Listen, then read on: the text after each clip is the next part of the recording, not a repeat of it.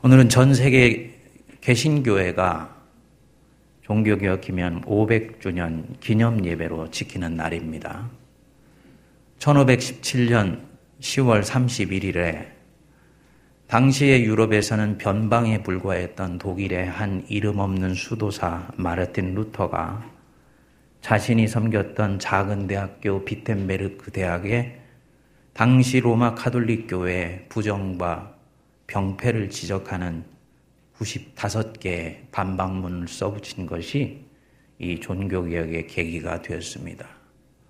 그의 신앙정신이 들불처럼 유럽 사회에 번져나가서 교회는 말할 것도 없고 역사 전체가 완전히 새로워지게 됐어요.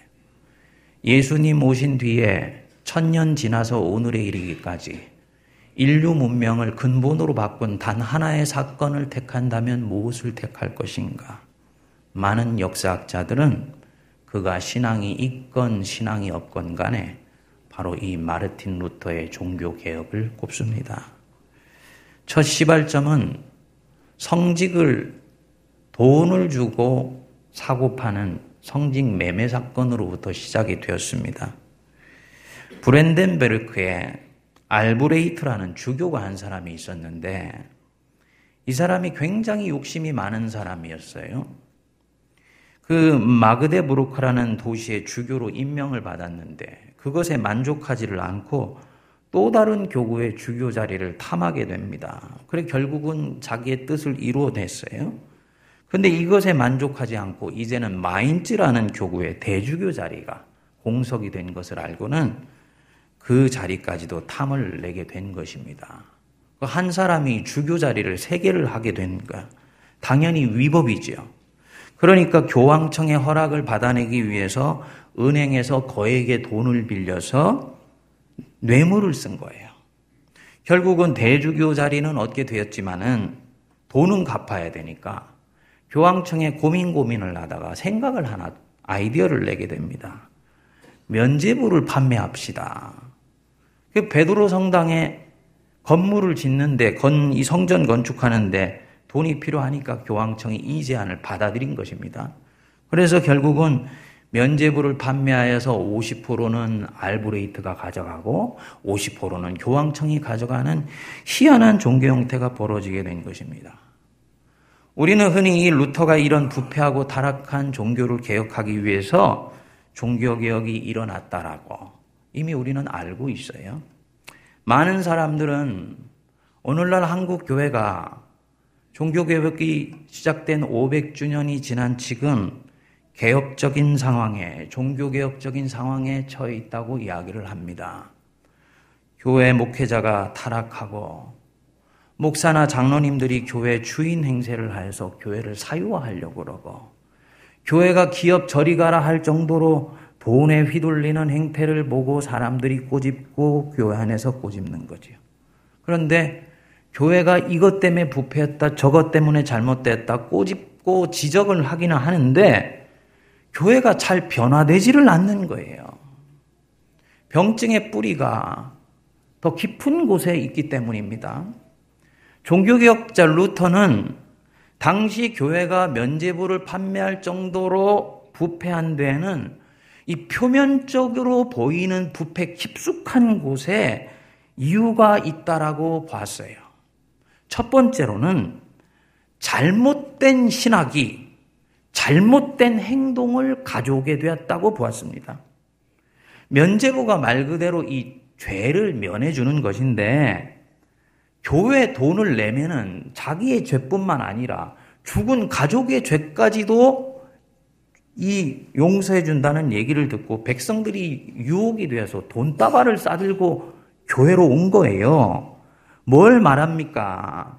교회가 교인들에게 베풀어주는 이런저런 의식이나 예식이나 이런 것들이 실제로 나와 하나님과의 관계를 회복시켜주고 내 죄를 용서해주고 나를 안전하게 지켜준다는 이 거짓된 진실을 그릇된 진실을 당시의 교인들이 믿었다는 얘기입니다. 행위나 의식으로 실제로 내가 구원받는다고 믿은 거예요. 루터가 이걸 보니까 이거는 어디에도 성경에 전거가 없습니다. 절대로 성경적이지도 않고 진정으로 사람들을 구원에 이르게 하지도 못한다는 것을 본 거지요. 그래서 일루터가 행위로 구원받는다는 얘기는 철저하게 인간적인 발상이 자리 잡고 있는 것이다. 의인은 오직 믿음으로 말미암아 살며 믿음으로 말미암아 구원을 얻는다. 이렇게 선포를 한 것입니다. 그가 종교 개혁을 시작한 지 500년이 지났는데 어떤 사람들은 이 루터의 이 신앙관이 틀렸다고 지적을 하지요. 의인은 믿음으로 산다. 근데 믿음, 믿음 타령만 맨날 교회가 하다가 오늘날 교회가 행위는 엉망진창으로 하면서 믿음 타령만 한다는 거예요. 여러분들 중에서도 그렇게 생각하시는 분들이 아마도 있으실 것입니다. 로마서 1장 17절에 보면 복음에는 하나님의 의가 나타나서 믿음에서 믿음으로 이르게 하나니 기록된 바 오직 의인은 믿음으로 말미암아 살리라 함과 같으니라. 의인은 믿음으로 말미암아 산다. 이때 이 믿음이 무슨 믿음일까요? 의인은 면제부로 사는 것이 아니다. 교회에서 고해 성사 한다고 네가 사는 것이 아니야. 믿음으로 살아. 근데 이때 이 믿음이 뭘 믿는다는 것이냐? 헬라어로는 피스티온인데요. 나 하나님 믿어요. 나 예수님 믿습니다. 이런 주관적인 확신을 얘기하는 것이 아니에요. 루터는 그런 식으로 믿음을 사용한 적이 없습니다. 심리적인 확신이 아니에요. 루터가 얘기하는 이 믿음은 뭐냐면요. 하나님에 대한 절대적 신뢰. 하나님에 대한 절대적 신뢰. 그러니까 하나님이 사랑이시라는 것. 하나님은 자신의 아들을 내어주시기까지 우리를 사랑하시며 그 사랑은 절대로 변화되지 않는다는 것. 이거를 성도가 믿고 신뢰한다는 거예요. 그래서 나는 이 생존 경쟁 치열한 생애 한복판에서도 그분의 손길에 의해서 나는 안전하다는 것. 이것을 신뢰하는 것입니다. 그렇기 때문에 원수의 어떤 유혹에도 흔들리지 않고 그분의 부르심을 따라서 충실하게 하나님 백성으로 살아서 승리할 수 있다. 이것을 믿고 신뢰하는 것. 이게 루터가 말한 믿음이에요. 루터는 이런 측면에서 성도가 인생을 전혀 새로운 차원에서 깨달아야 한다고 보았습니다. 인생은 저주가 아니다. 당시의 흑사병 때문에 수없이 많은 사람이 나뒹굴어져 나가는데 사람들 가슴 속에 그 생에 대한 공포와 두려움으로 가득 차 있었습니다. 근데 루터가 볼 때는요. 인생은 저주가 아니야. 인생은 하나님이 주신 선물이더라. 여러분 믿으십니까? 인생은 하나님이 주신 선물이에요. 나는 하나님이 사랑하셔서 자녀 삼으신 그분의 백성이에요. 나는 그것을 믿어요. 나는 그것을 신뢰해요. 그렇기 때문에 바로 거기에서 하나님 백성답게 살 수 있는 영적인 능력이 나오더라는 것이지요. 맞지요? 저나 여러분들 이미 우리는 내가 어떻게 바르게 살아야 되는지는 이미 초등학교 때 다 띄었잖아요. 내가 바르게 살아야 된다는 거 압니다. 착하게 살아야 된다는 거 알아요. 거짓말하면 안 된다는 것 알아요. 정직해야 된다는 것 알아요. 다른 사람을 밟고 올라가는 것이 아니라 그들을 돕고 살아야 된다는 것 우리는 이미 초등학교 때 다 배웠어요. 그런데 그렇게 살고 싶지만 나는 그렇게 살 수가 없잖아요. 왜입니까? 내 속에 떨쳐낼래야 떨쳐낼 수 없는 두려움과 불안이 있기 때문이지요. 남들은 다 펄펄 날아다니는데 나 이제 이렇게 머물러 있어도 괜찮은 거야? 이렇게 살다가 뒤로 처지는 것 아닌가? 정말 내가 이렇게 살아서 안전할 수 있을까? 뭐 이런 마음들이 내 안에서 끊임없이 요동치지 않습니까? 여러분들 마음속에 하루에도 다른 사람한테 들키지는 않지만 자기 내면의 전쟁이 아침부터 밤까지 심지어는 꿈속에서까지 끝나지 않고 계속되고 있잖아요. 그게 우리 속에 있는 내면의 리얼러티. 이 루터가 그걸 꿰뚫어 본 거지요. 거짓말 하고 싶지 않지만 거짓말을 할 수밖에 없고 편법을 쓰고 싶지 않지만 살아남기 위해서 편법을 쓸 수밖에 없고 그런데 내가 신앙인이더라. 내가 신앙인인데도 도대체 왜 내가 이럴까? 내가 하나님 안에서 그분의 사랑 안에서 내가 자라가고 입혀지고 있다는 거. 그분이 보이지 않는 은혜의 손길로 독수리 날개로 나를 업어서 여기까지 이끌어 오셨고 앞으로도 그러실 것이라는 것을 내가 사실 신뢰하지 못하고 있기 때문이다. 루터는 이 인간 안에 이런 곤고함을 보았습니다. 그리고 그것을 뿌리로부터 정리하는 길이 하나 있으니 그것이 뭐냐면 십자가를 보면 된다. 네가 십자가를 보아라. 그 십자가 안에 있는 하나님의 사랑을 보아라. 기쁨이나 곤고나 환난이나 기근이나 적신이나 위험이나 칼이라. 우리 주 예수 그리스도 안에 있는 하나님의 사랑에서 절대로 우리를 끊어낼 수 없다.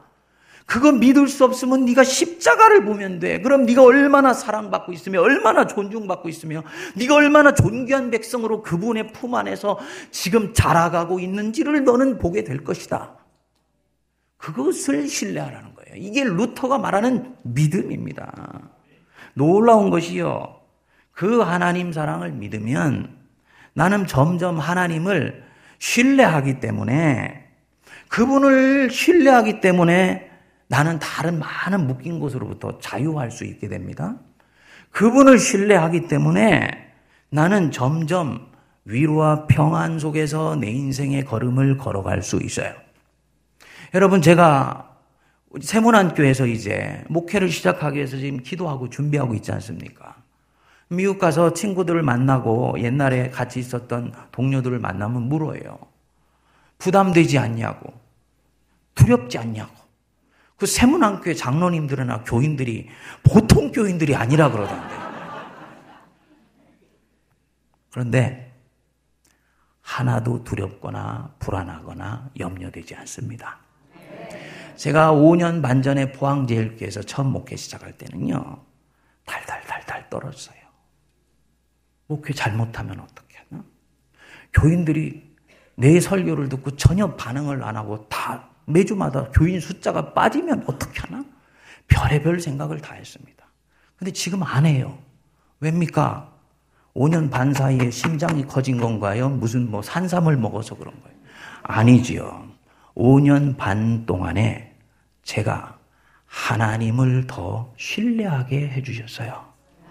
그분을 신뢰하니까 이 이끄신 걸음이 하나님 속에서 이끌려진 걸음이면 하나님은 하나님의 일을 하실 줄 믿습니다.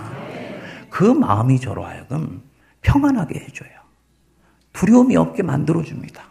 장로님들을 보면서 함께 아름답게 동역하고 싶은 영적인 열망이 일어나게 되는 거예요. 신뢰는 저와 여러분들을 진정한 내면의 평안과 위로로 이끌어 줍니다. 루터는 그 신앙의 비밀을 엿보아 알았던 거예요. 의인은 오직 하나님을 신뢰함으로 말미암아 인생의 고비를 이기며 하나님 나라의 영광에 이르게 된다. 믿으시기 바랍니다. 사람들이 이 루터의 신앙에서 낙원으로 들어가는 문을 발견했습니다. 십자가를 바라보면서 하나님이 자신들을 얼마나 사랑하는지 믿어지게 되니까 면죄부를 이제는 받지 않아도 괜찮아요. 불안하지 않습니다. 다른 사람과 비교하지 않아도 자기는 자기 한 판의 인생을 얼마든지 살아갈 수 있다라는 것들이 실제로 내게 믿겨지게 됩니다. 당연히 고난 앞에서도 무릎 꿇지 않고 그분 백성들께 당당하게 살아갈 수가 있는 거지요. 하나님을 신뢰하게 되니까 몸은 죽여도 영은 죽이지 못하는 사람을 두려워하지 아니하고 몸과 영혼을 지옥불에 던져 넣으실 수 있는 하나님을 경외할 수가 있게 되는 거예요. 그러니 불의에 무릎 꿇지 않고 진리를 따라 살 수 있는 힘을 얻게 되는 거지요. 이것은 입술을 깨물고 결심한다고 되는 일이 아니고 네 영혼이 하나님을 진정으로 신뢰하게 되면 너는 그분이 하는 그 말씀에만 순종하게 돼서 어느 날인가 너는 다른 누구보다도 뛰어난 영적 용사로서 승리할 수 있다. 루터는 신앙의 지극히 간단하면서도 깊은 비밀을 깨달아 알았던 거예요. 그 의인은 믿음으로 말미암아 하나님을 신뢰하며 말미암아 살아간다. 이거는 그때나 지금이나 모든 신앙의 비밀의 키를 여는 비밀의 문을 여는 마스터 키인 줄 믿습니다. 둘째, 루터는 중세의 교회가 면제부를 판매하는 모습을 보면서 이 중세 교회가 교회 본질을 심각하게 훼손할 뿐만 아니라 하나님의 교회를 능멸하고 있다는 것을 보았습니다. 성직을 매매한다? 성직을 교황이라는 특정인의 사유물로 생각한다는 거지요. 교회가 돈을 받고 죄를 사해준다. 여러분, 내 허물의 가리움을 받고 내 죄를 용서해 주실 수 있는 분은 우리 주 예수 그리스도와 그분의 아버지 하나님밖에 없는 줄 믿습니다. 하나님 예수님 외에는 아무도 우리 죄를 용서해 주실 수 없어요. 그런데 교회가 죄를 용서해 주고 교황과 사제가 돈을 낸 사람의 죽은 사람의 죄까지도 용서해 준다. 루터가 보니까 이거는 교회가 인간이 하나님이 차지해야 되는 자리까지도 차지해 버렸던 걸 본 것입니다. 교회는 그런 곳이 아니지요. 오늘 주신 본문 말씀 여보서 여러분 에베소서 1장 22절 한번 보십시오. 거기 보시면 또 만물을 그 발 아래 복종하게 하시고 우리 주 예수 그리스도 말씀이지요. 그를 예수 그리스도를 만물 위에 교회의 무엇로 세우셨느니라? 머리로 세우셨느라. 아, 예수님이 교회 머리라는 말씀이구나. 그런 말씀 맞는데 더 중요한 것은 거기 보시면 만물은 예수님의 발 아래 복종해요. 그러니까 예수님과 만물은 복종 관계고 상하 관계예요. 그런데 그 만물 속에 하나님이 주신 선물 하나를 생명의 씨앗 하나를 탁 던져 놓으셨으니 그게 바로 뭐냐면 교회입니다.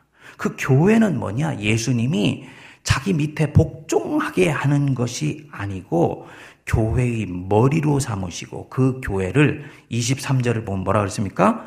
그의 몸으로 세우셨다고. 머리와 몸의 관계는 주종 관계가 아니거든요. 이거는 서로 긴밀하게 연결하여서 무엇인가 그분의 뜻을 이루는 놀라운 가족이에요.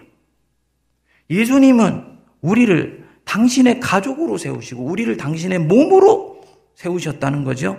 그래서 23절 우리 같이 한번 다시 읽어보겠습니다. 시작. 교회는 그의 몸이니 만물 안에서 만물을 충만하게 하시는 이의 충만함이니라. 교회는 그의 몸이니 그 뒤에 다시 교회는 만물 안에서 만물을 충만하게 하시는 이 예수 그리스도의 충만함이니라. 간단히 얘기하면 교회가 예수님의 충만합니다. 무슨 얘기냐면요. 교회 가면 예수님이 콸콸 넘친다는 얘기예요. 네? 네.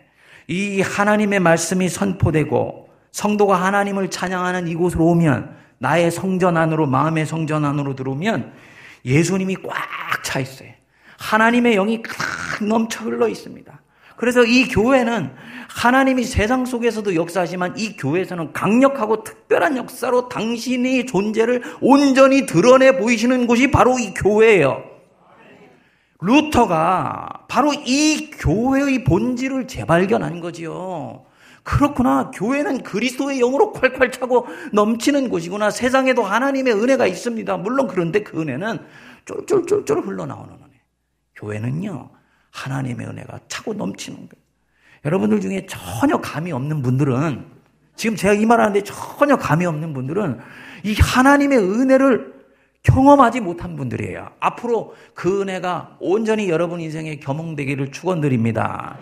이 루터가 교회라는 곳은 우리에게 주신 하나님의 가장 크고 강력하고 온전한 선물이라는 걸 알았던 거지요. 교회는 물론 세상을 섬겨 변화시켜야 됩니다.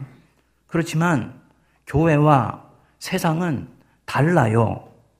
세상 만물은 예수님의 발 아래 있지만 아직 예수님을 모릅니다. 그러나 교회는 저와 여러분들은 예수님을 알지요. 그래서 예수님을 자신의 머리로 삼고 그 예수님을 드러내는 몸이 되는 거예요. 그러니까 교회야말로 예수님의 통치권을 온전히 인정하고 하나님을 진정 하나님으로 섬기는 곳, 그곳이 교회. 그 세상이 아직 모르는 하나님의 영광이 어디서 드러납니까? 교회에서 드러나서 그것이 앞으로는 세상 속에서도 나타날 것을 기대하면서 복음을 전하는 것입니다. 그러니까 이 교회는 엄청나게 중요한 것입니다. 요즘 사람들 중에 교회가 본인의 뜻에 합당치 않다고 해서 교회를 경멸하고 가벼이 여기는 사람들, 그들은 대단히 깨어있는 사람들인 것같지만 교회의 신비를 아직 모르고 있는 것입니다.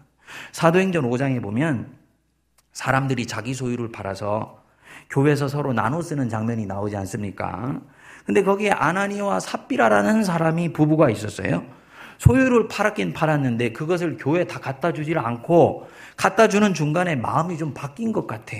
갑자기 쓸 일이 생겼는지도 모르죠. 그래서는 얼마를 뒤로 감췄습니다.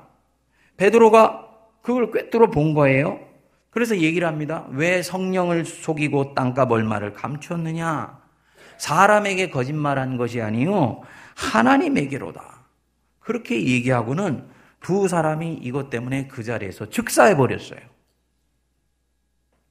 여러분, 하나님이 땅값 얼마를 속였다고 그 있는 자리에서 자기 백성을 죽게 만드는 그 처사가 과연 잘하시는 것입니까? 윤리적으로는 이 본문은 절대로 풀리지를 않습니다. 교회적으로 봐야 이 본문은 풀립니다. 만약에 바깥에서 아나니아와 삽비라가 이렇게 행동했다면 하나님은 기회를 주셨을 거예요. 그들이 피로 값을 주고 사신 교회에서 그것도 이제 막 교회가 결정적으로 태동하는 중요한 시기에 교회의 순수함을 깨버렸기 때문에 하나님이 당신의 교회를 위해서라도 이들을 그 순간만은 그냥 두실 수가 없었던 것입니다. 교회가 그만큼 중요해요. 루터는 중세교회가 돈을 받고 면죄부를 발급하고 성직을 매매하는 것을 보고는 이들의 지금 하나님의 교회를 훼손하는 데서 끝나지 않고 교회 주인 되시는 하나님을 업수히 여기고 그 하나님을 능멸하고 있다고 본 거지요.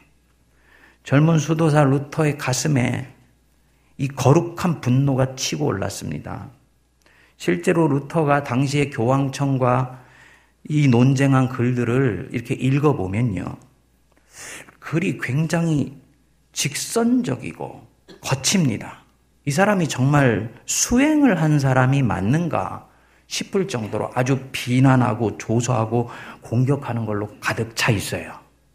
왜 그랬을까?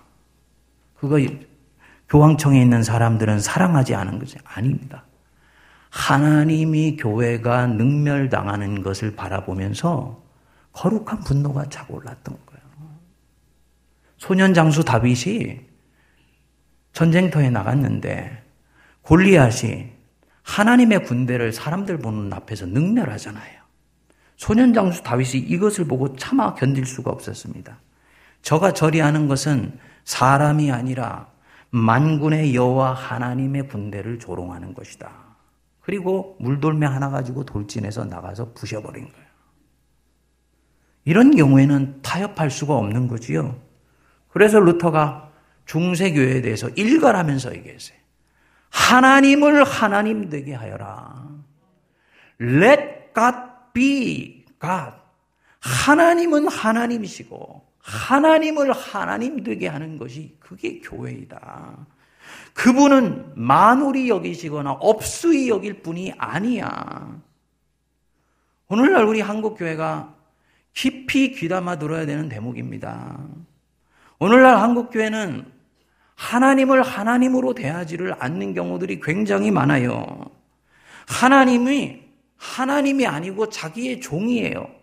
알라딘의 마술 램프처럼 내가 만지면 나와가지고 나의 소원 들어주고 내 복을 위해서 애쓰고 노력해주고 하나님을 자기 욕망을 채우는 도구로 심부름꼬로 사용하는 사람들이 교회 안에 얼마나 많은지 몰랍니다.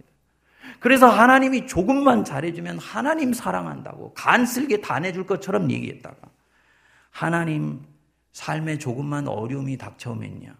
하나님한테 삐지고 섭섭해하고 시험에 들잖아요. 그렇죠? 우리가 다 그렇게 하면서 믿음이 자라가는 건 맞는데 이게 아주 일상화돼 버린 거죠. 여러분, 하나님은 하나님입니다. 그분은 사람이 아니에요. 내 계산에 들어오는 분이 아닙니다. 잠잠히 참아 기다려야지요. 그러면 하나님이 때가 되면 풀어주세요. 인생에 주시는 그 어떤 고난도 하나님이 불필요하기 때문에 주시는 고난은 하나도 없더라고요.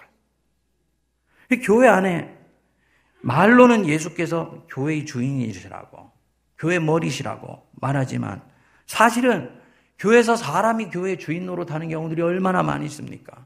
목사가 카리스마가 있고 힘이 있으면 목사가 주인 노릇합니다. 그 목사 때문에 아주 넌덜머리가 나면 우리가 다음에 목사님 오시면 가만히 있나 보자. 그는 장로님들이 그때부터는 주인이 돼가지고요. 교회를 좌지우지하는 거예요. 장로님들 죄송합니다. 근데 사실이에요. 시골에 있는 교회 가면 그래요. 장로교회는 장로가 주인입니다. 세상에 칼빈이 천국에서 벌떡 일어날 일이에요. 여러분, 교회를 섬기는 리더에게는 그 교회 일들을 잘 할 수 있도록 합당한 리더십과 존경을 보내는 것, 그것이 영적인 것입니다. 그렇지만 그 사람은 그 교회가 보내는 존경과 주는 리더십을 자기를 위해서 사용하면 안 돼요. 주인 노릇하면 안 돼요. 하나님을 만홀히 여기는 것이고 하나님을 경멸하는 거예요. 한국 교회가 이맘때만 되면 큰 교회든 작은 교회든 간에 교회 세습 때문에 몸살을 앓고 있지를 않습니까? 세습 문제의 본질은 교회의 사유화가 아닙니다. 예, 사회에서는 세상에서는 북한 김정은처럼 이제 교회도 세습하냐고 비냥거립니다만 교회 세습 문제의 본질은 그런 정치적이고 사회적인 데 있는 게 아니에요. 세습 문제의 본질은 교회가 그 안에 있는 사람들이 하나님을 하나님으로 대하고 있지를 않은 것입니다. 세습 문제의 본질은 하나님의 경륜, 하나님의 실력을 신뢰하지 않고 인간적인 계산으로 교회를 세우려고 믿음 없는 행동을 하면서 나온 결론이에요. 말씀을 마무리합니다. 종교개혁을 시작한 지 이제 500주년이 지나면서 어떤 신학자들은 얘기를 합니다. 공평하게 말하면 개신교는 카톨릭을 이기지 못했다. 개신교는 지난 500년 동안에 끊임없이 분열하면서 타락한 반면에 카톨릭 교회는 꾸준히 성장하고 있지 않느냐. 그거는 표면적인 평가예요. 여러분, 종교개혁은 하나님의 경륜입니다. 종교개혁이 있었기 때문에 중세 카톨릭 교회가 망하지 않으려고 자기들 자정운동을 시작해서 오늘에 이른 거예요. 이 종교개혁이 있었기 때문에 성도들이 인격적으로 하나님을 만날 수 있게 되고 하나님의 낯빛을 대할 수 있는 영적인 자신감과 은혜를 갖게 되었습니다. 500년 전에 시작된 이 종교개혁, 아직 끝난 것이 아니죠. 지금도 우리 한 사람 한 사람 속에서 계속되어지고 있고 또 계속되어져야 되는 줄로 믿습니다. 사랑하는 여러분, 하나님 신뢰하세요. 하나님은 여러분들을 위해서 충분한 것들을 이미 예비해 두시고 여러분들을 이끌어 가십니다. 그렇기 때문에 하나님 백성답게 살 수 있습니다. 하나님을 하나님 되게 하십시오. 개혁자의 이 당찬 확신이 저와 여러분들의 영혼의 메아리가 되어서 이 한 주를 개혁의 정신 속에 깊이 잠기게 만드는 은혜로운 한 주 되기를 주의 이름으로 축원드립니다. 기도하겠습니다. 거룩하신 하나님 아버지 은혜를 감사합니다. 부족하고 아둔한 종 그 개혁차가 가졌던 가슴을 들여다보며 말씀 전할 수 있도록 은혜를 베풀어 주신 줄 믿습니다. 사랑하는 성도들 붙들어 주셔서 하나님 뜻대로 살게 하시고 인생의 험한 고비에도 불구하고 하나님의 눈빛만을 집요하게 응시하게 하시며 주님이 베푸시는 인생의 잔치상을 신뢰하는 자들 되게 하여 주옵소서. 피로 값주고 사신 교회를 가벼이 여겼던 저희들을 용서하여 주시며 이 주님의 교회가 하나님을 하나님 되게 하는 교회요 하나님의 이름을 드러내는 교회요 세상에 하나님의 영광을 드러내는 주님의 도구로 다시 사용되게 하여 주옵소서. 오늘날 한국 교회가 행하고 있는 이런저런 병폐와 죄악들을 용서하여 주시고 우리 세모난 성도들은 그들을 정죄하며 손가락질하며 나는 그로부터 자유하다 말하지 않게 하시고 느헤미야처럼 무릎 꿇어 기도하며 회개하는 심령으로 이 종교개혁주의를 주님 앞에서 보내게 하여 주옵소서 예수님 이름으로 기도하옵나이다. 아멘.